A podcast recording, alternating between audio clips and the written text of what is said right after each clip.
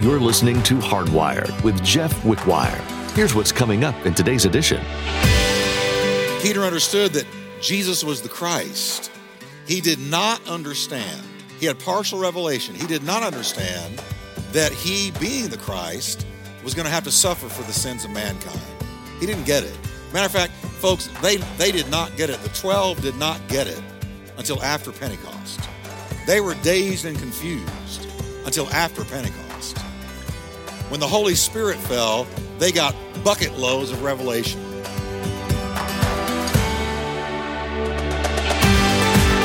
In your walk with Jesus, have you ever doubted what it's all for? Have you ever taken a step back and wondered why you're making sacrifices for a God you've never seen? Today, in his message, Pastor Jeff illustrates that you must never doubt the power of who Jesus is. It's okay to have doubts, but the most important part of being a Jesus follower is believing that he is alive and rose from the dead. Leave your doubts at the feet of Jesus and remain true in being a godly example for the world. Well, let's join Pastor Jeff in the book of Mark, chapter 8, as he begins his message The Power of What You Think About. We're going to turn to the book of Mark, chapter 8. I'm going through the book of Mark and I'm pulling things out of it that are, that are jumping out at me. I learned a long time ago if it doesn't move me, it's not going to move you. That's just common sense, isn't it? If it's boring to me, I'm going to bore you. If it, if it jumps out at me, it's going to jump out at you. And so uh, I wait for something to move my heart. And, uh, uh, you know, we could real technically tear Mark apart and look at it, but I would rather share what has become life uh, to me out of uh, this book. So I want to talk about the, the power of what you think about. The power of what you think about. Now, we're going to look at Simon Peter is about to tell Jesus who he really is, and let's read it and then we'll look at it. Two different scenarios here. Simon Peter scores a bullseye and then he totally flops. It says, He said to them, that is Jesus, but who do you say that I am? And Peter answered and said to him, You are the Christ. Now, if you were reading this in Matthew, then uh, it would say, you, you would see Jesus turning around at Peter and saying, Flesh and blood has not revealed this to you, but my Father who is in heaven. And he gives him the keys of the kingdom and all this. But now, Mark is far more brief, as we've talked about.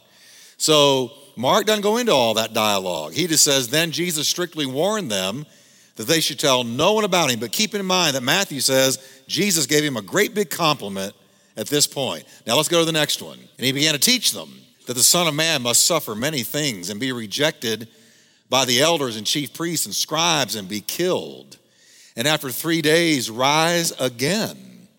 He spoke this word openly. Then Peter took him aside and began to rebuke him. Everybody say, Oh, me. You don't rebuke God.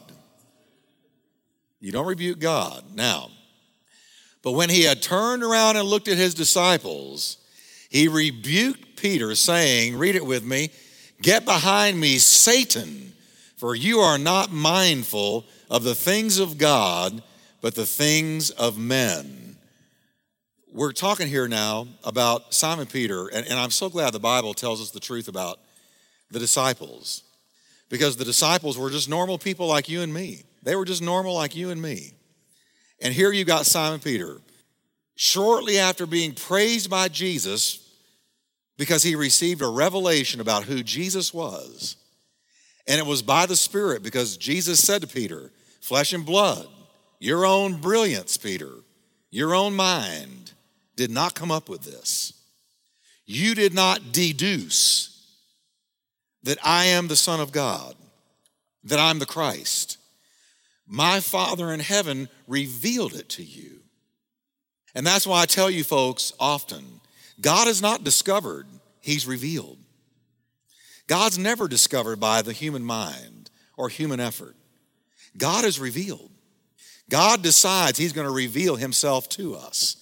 The, the entire Word of God is God simply deciding, I'm going to reveal myself to the human race. This is what I'm going to let them know. And so Simon Peter did not watch Jesus for a while and come to this own, his own conclusion.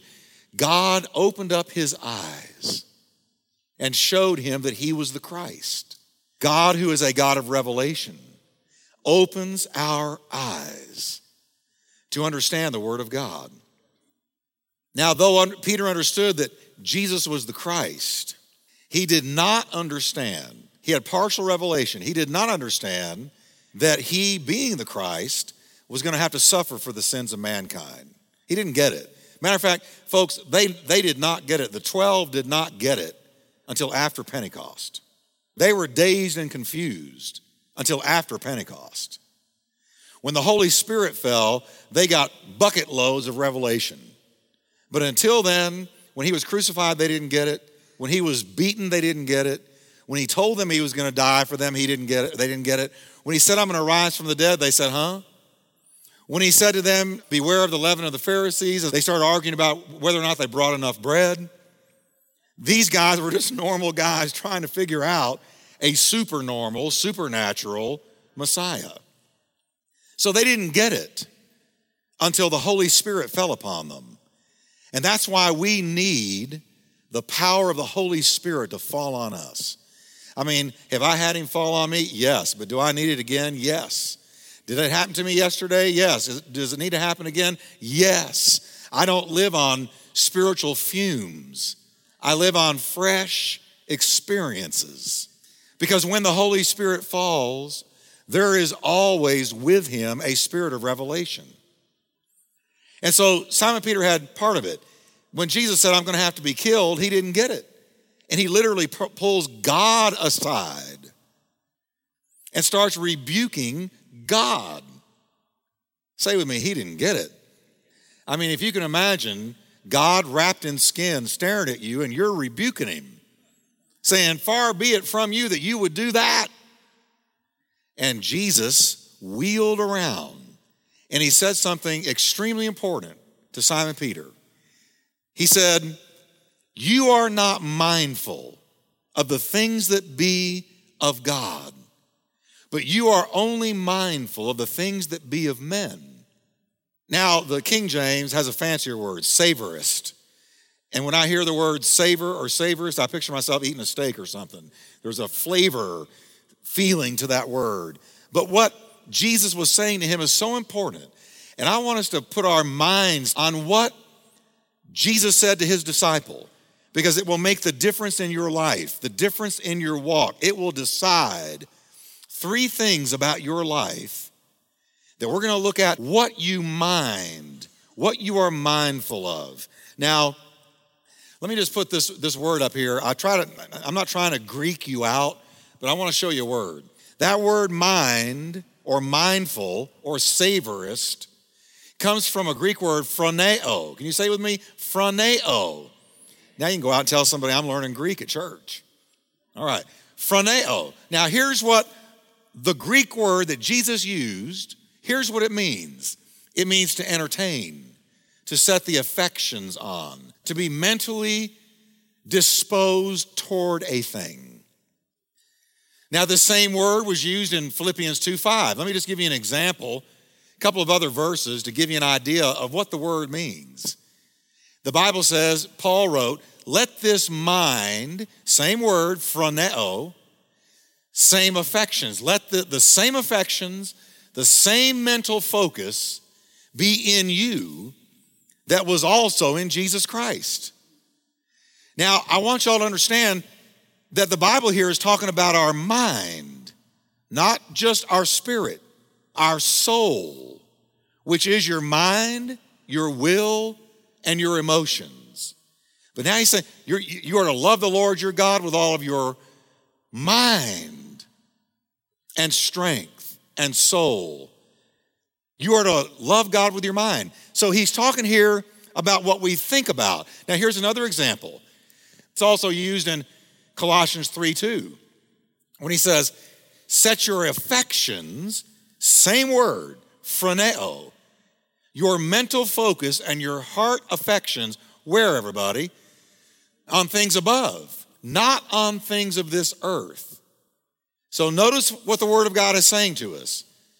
You have a mind and you have a will, and your will decides where your mind is going to go. If you couldn't set your mind on something, the Bible wouldn't tell you to. But the Bible's telling us set your mind on what? On the things that are above. Well, I used to think, well, what does that mean? Am I supposed to be thinking about angels or, you know, cherubim? Sarah? How can I set my mind on what is above? It's also your affections. Set your mind on the things that are of God. Set your mind on the things of the Spirit. If I want to set my mind on things above, I can just open up this book and read it. And I'm setting my mind on the things above because this is from above. I'm to set my mind on Christ, my mind on God, my mind on the things of the Spirit. Set your mind. Jesus is telling Peter that his mental focus and his heart affections were in the wrong place. And this moved him to rebuke Jesus out of the will of God. There is something that we need to get a hold of when it comes to setting our thoughts, setting our mind, what we think about, what we dwell on, what we muse, what we, what we meditate on, what we mentally regurgitate during the day. Amen, Pastor Jeff, I'm with you. I, you know, y'all's mind is thinking. I can, I can hear it.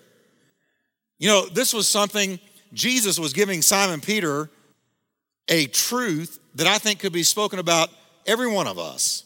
See, look at Simon Peter. He was a roller coaster. One minute he's moving in revelation, next minute he's moving in the flesh. One minute, man, he's got a grip on who Jesus is that none of the 11 had. And he is singled out. Man, Simon Peter, way to go. That's from God. And I mean, in the next step, he steps into the flesh. Just like this. Have you ever felt that way? You feel real spiritual when you walk out in the morning until you get in rush hour traffic. And then you go from spiritual to fleshly. Anybody in here going to tell the truth and say, Amen, I've done that. If you or on your way to church on Wednesday nights. Now, that this word phroneo, when it's used in this verse, uh, it's in a verb tense. Just follow me here. It's in a verb tense that means to be ongoingly or continually doing something.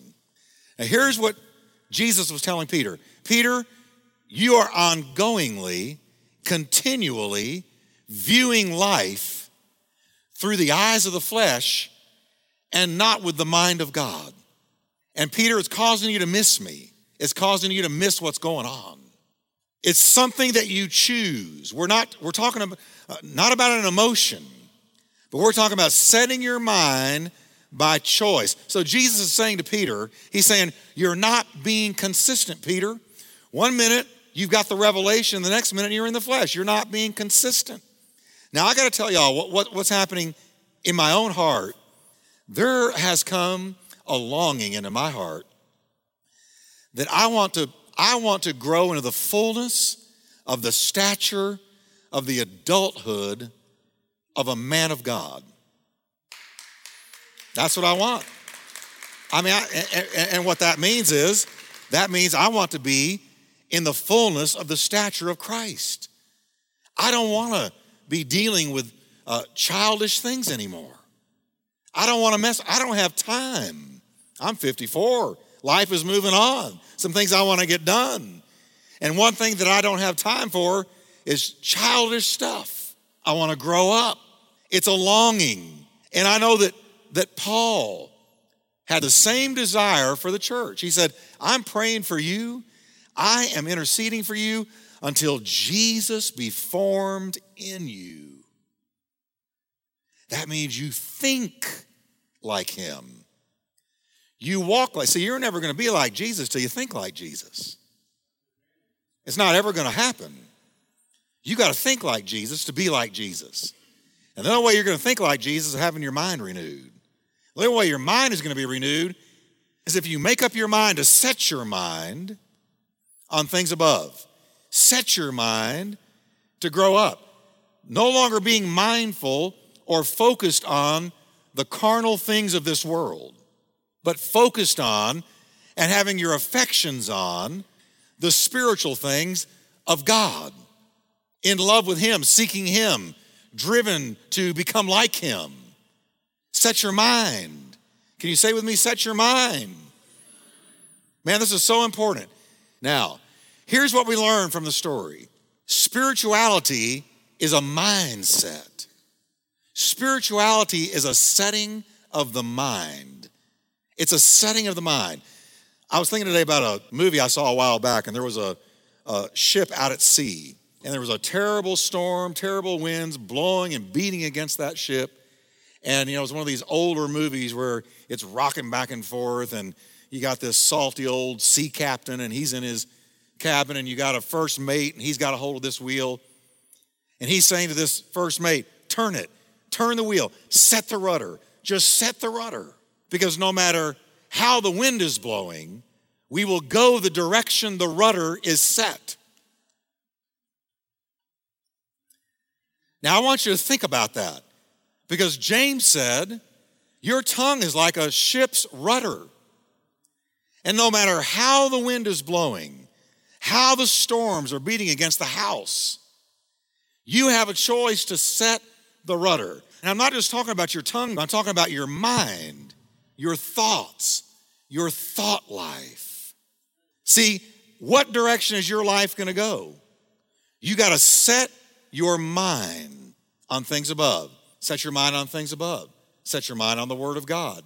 Set your mind on Jesus. Now, I'm not talking about walking around all day where you never think about anything else.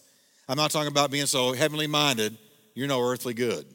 I'm talking about initially, I would say, first thing in the morning, you set your mind on the things of God.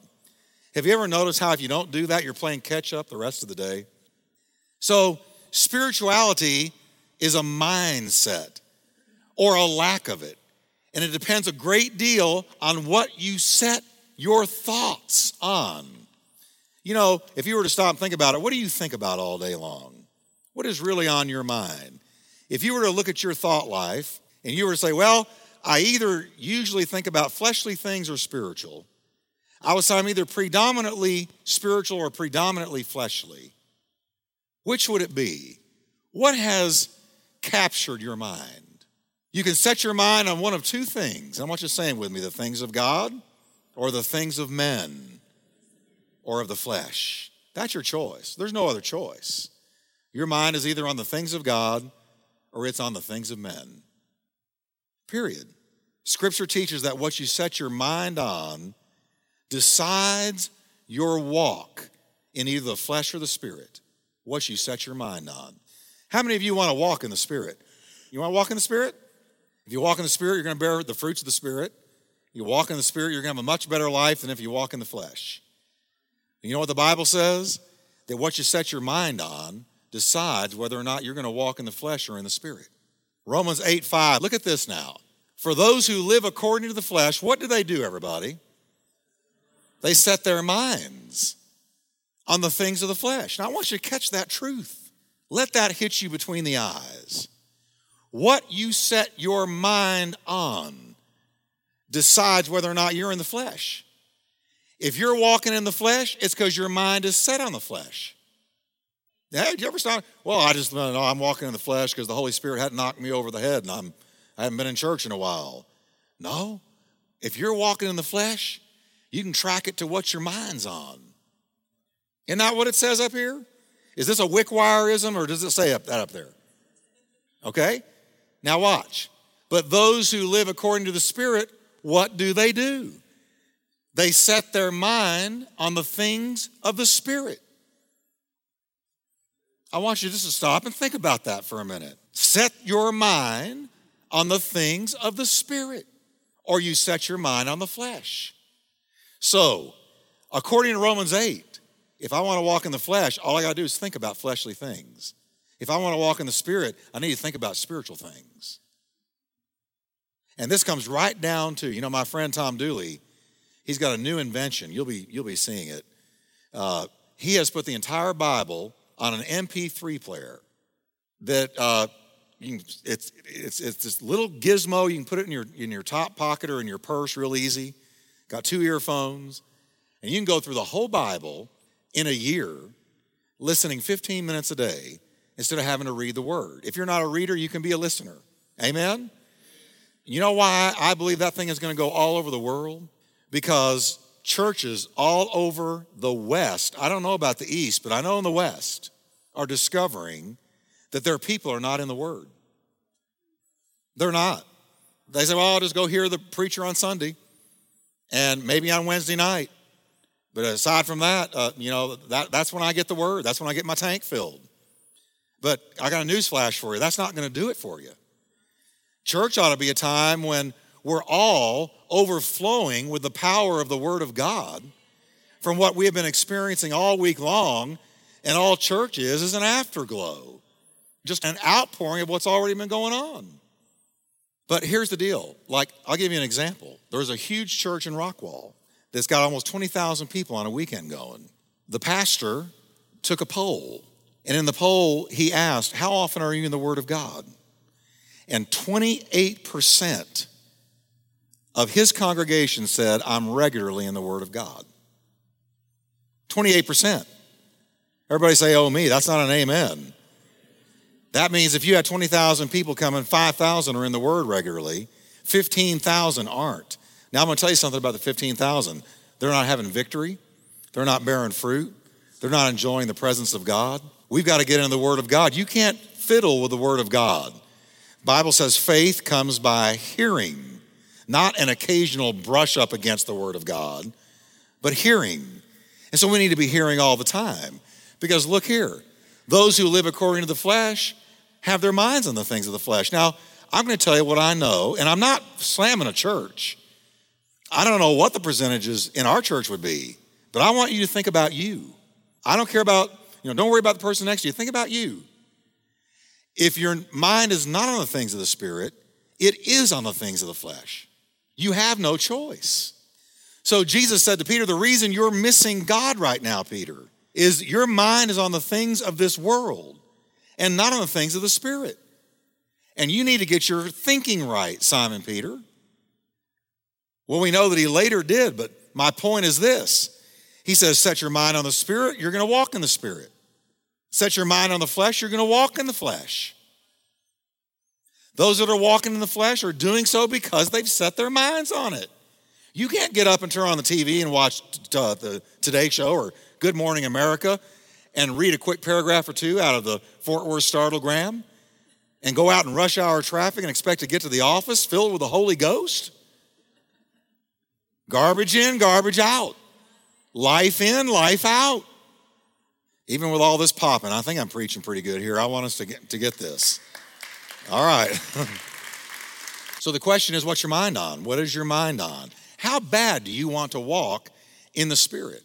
See, you're not mindful. Your mind can be full of either the fleshly things or the Spirit. So if you want to walk in the Spirit, get up and open up the Bible and let it talk to you.